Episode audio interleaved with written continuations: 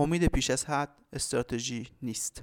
خیلی از ما زمانی که کاری رو شروع می‌کنیم با امید شروع می‌کنیم. امید واقعیتش خوبه برای اینکه باعث میشه ما تلاش می‌کنیم. ولی وقتی که پیش از حد میشه مثل یک سم عمل می‌کنه.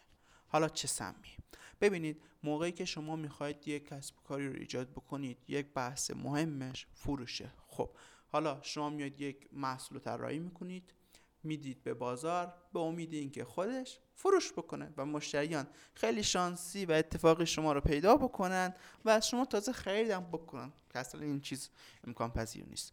شما باید حتما یک سری برنامه طراح داشته باشید تا اون محصول خودتون رو به بقیه افراد معرفی بکنید. و از افرادی که در این حوزه کار کردن یا مشاورینی که کارشون اینه باید مشورت بگیرید.